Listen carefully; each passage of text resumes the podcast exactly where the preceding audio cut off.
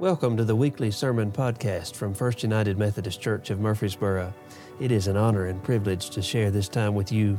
We love studying the scriptures and feel they are central to our preaching, teaching, and living of the good news of Jesus Christ, the gospel. Our mission here is to grow disciples of Jesus Christ who know Him, love Him, and serve Him for the transformation of Murfreesboro and the world. It is our prayer that God would use our preaching and teaching to do exactly that. If you have questions, thoughts, ideas, or just want to talk a little bit more about what you've heard today, we love to hear from you. Most of all, know that you are in our prayers as we listen together. Now, let's dive in.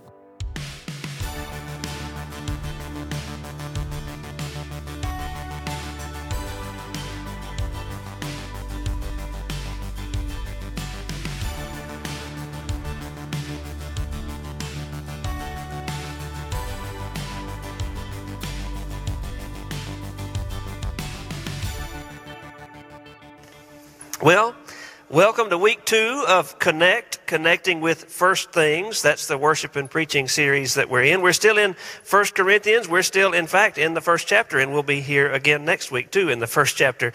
But we're learning some crucial truths about what it means to be healthy, faithful, vital Christians living in healthy, faithful, vital churches. Just this morning, as I was thinking about all of this, I, I remembered this professor I had in seminary, he was allegedly the most liberal, wicked, dangerously progressive professor that we had at the seminary. Those are not my words. That's how people described him in general.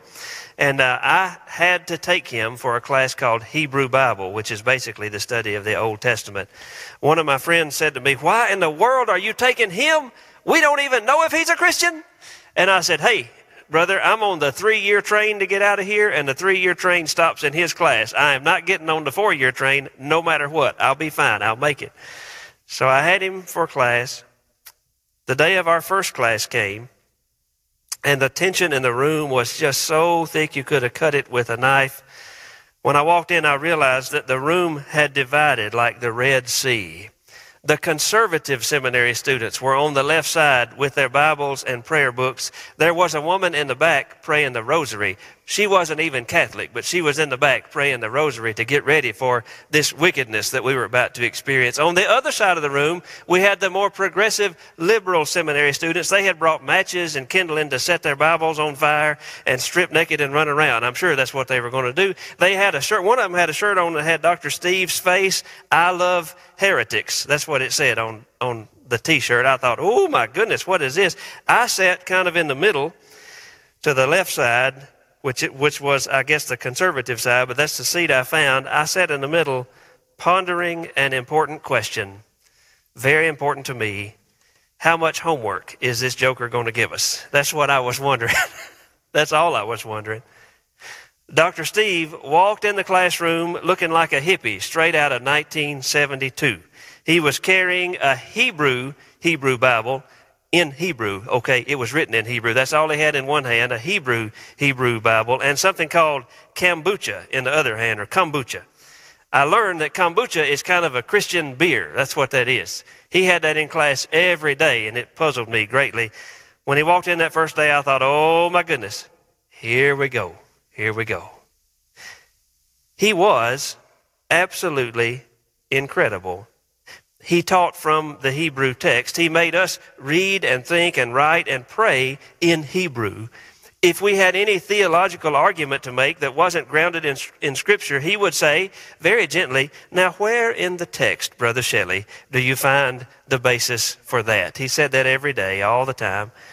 Now, he really was just as wildly progressive as you can imagine, but it was one of the best classes I had in seminary right out of the gate. Right out of the gate we'll hear Paul and Sosthenes in 1 Corinthians reveal the thesis for the whole rest of this long letter. That's verse 10. We'll read that in just a moment. The remaining verses we read help us understand why verse 10 is necessary. And the last verse that we find is the rallying cry. Verse 18 is the rallying cry. So let's listen to the word of God together. 1 Corinthians chapter 1 verse 10. Now I appeal to you, brothers and sisters, by the name of our Lord Jesus Christ. This is the thesis. I appeal to you by the name of our Lord Jesus Christ, that all of you be in agreement and that there be no divisions, that there be no divisions among you, but that you be united in the same mind and the same purpose. For it has been reported to me by Chloe's people that there are quarrels among you, my brothers and sisters. What I mean is that each of you says, I belong to Paul, or I belong to Apollos, or I belong to Cephas, or I belong to Christ. Has Christ been divided? Was Paul crucified for you, or were you baptized in the name of Paul? I thank God that I baptized none of you except Crispus and Gaius, so that no one can say that you were baptized in my name. Uh, I did baptize also the household of Stephanas. Beyond that, I do not know whether I baptized anyone else, for Christ did not send me to baptize, but to proclaim the gospel, and not with eloquent wisdom, so that the cross of Christ might not be emptied of its power. For the message about the cross is foolishness to those who are perishing but to us who are being saved, it is the power of God. The Word of God for the people of God. And so we say, Thanks be to God. Chloe's people were probably some slaves who had been sent to Paul with this report. Much to Paul's horror, they paint a picture of a church that looks very different than the one Paul left. People are now pledging their allegiance to their favorite teachers and to those who baptized them. Factions and fighting have emerged in the church. And, and these are not bad leaders that are mentioned. Cephas, well, that's Peter. You know the Apostle Peter. Apollos is a great missionary. Acts chapter 19 has a story about him. They are not the problem. The problem is how the people are lining up behind them. The thesis of this thing, which we read in verse 10, helps us understand the danger of this kind of behavior. Chapters 3 and 4 in 1 Corinthians really unpacked all of the dangers that can come from division. We learn from Paul and Sosthenes that four things tend to happen when factions and fighting emerge in the life of a church. Four things tend to happen. The first, divisions and factions give to their leaders the place reserved for Jesus. That's the first thing that can happen. The second thing, in the case of Corinth and in the case of many other seasons of division in the body of Christ, people tend to look at the teachers or apostles in question as teachers of philosophy rather than as preachers of the cross of Jesus Christ. Now, this is a huge problem still in the church today. Which way of teaching do you like better? John MacArthur, J. Vernon McGee, N.T. Wright, Walter Brueggemann, Barbara Brown Taylor. The list is endless. There's so many folks. We all love them. We all have our favorites, and it is great that we have our favorites. I certainly have mine. But they must be subordinated to the word of the cross, lest we get into great trouble, division, factions. The third thing that can happen True wisdom bestowed by the Spirit of God is not to be found by those with a factious spirit. If our hearts get centered on faction and division rather than on Jesus, we will miss the true wisdom of God. And the fourth, the final thing, division creates rivals rather than fellow workers under Jesus. Division creates rivals rather than fellow workers under Jesus. One of my old commentaries, really old commentary, said, Paul is troubled much about the bad spirit corrupting the life and witness of the church and threatening its unity. He could not bear to see the unity of the church undermined by the spirit of embittered faction. Paul is deeply moved and indignant as he thinks of the great great important matters so gravely jeopardized by the littleness of men. The littleness of men. Now, just in case you've been asleep for a decade or two, division, faction, and splintering plague many denominations within the larger body of Christ today. The factious spirit of the world has crept into the church. and we've let it in time and time again. It always comes with money, influence, and power. So we just look the other way and hope for the best. That's just what we do. We do it over and over. We're watching this happen in our own United Methodist denomination. If you've paid attention to the news, I'm sure you've seen stories. We are literally hacking ourselves to death, one congregation at a time. I thank God we're not doing that in this congregation, and I pray that we don't ever do that in this congregation. But in the larger denomination, you got a front row seat. Factions, divisions, parties, votes, political agendas, and something called disaffiliation. How in the world can Christ followers ever really disaffiliate with one another? You can change the name on the sign. You can get another church. You can get another preacher who suits you better.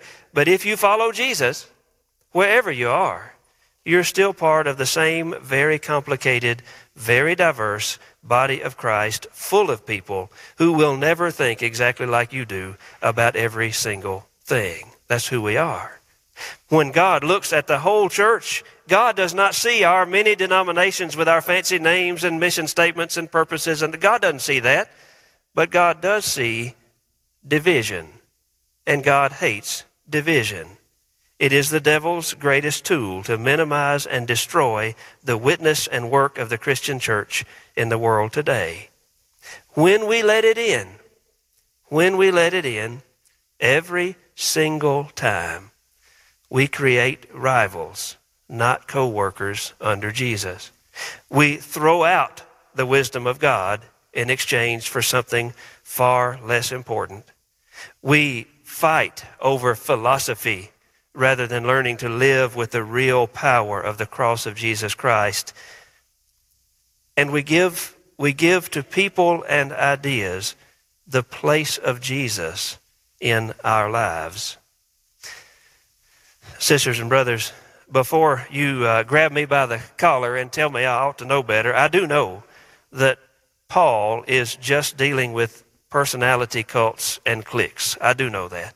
While we're dealing with massive theological divides, questions about the authority of Scripture, the future of the church, and the salvation of our children. I do know that.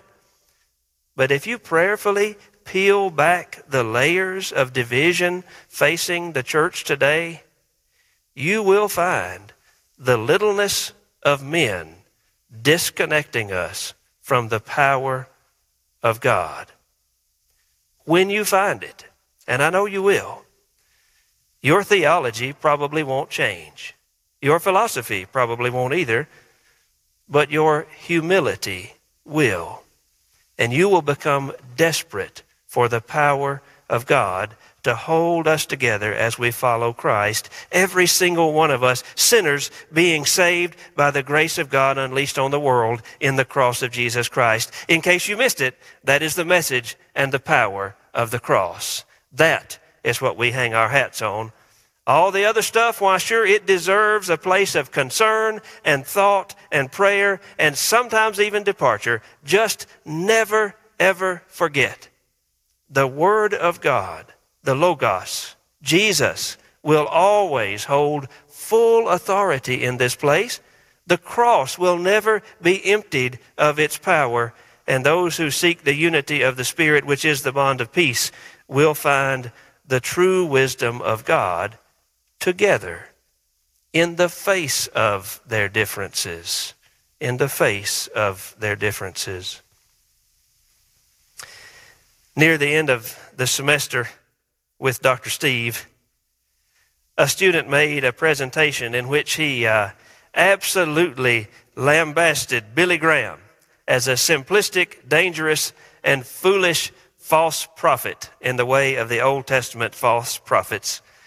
We all thought that Dr. Steve would enjoy the presentation, but he did not. He didn't enjoy it at all.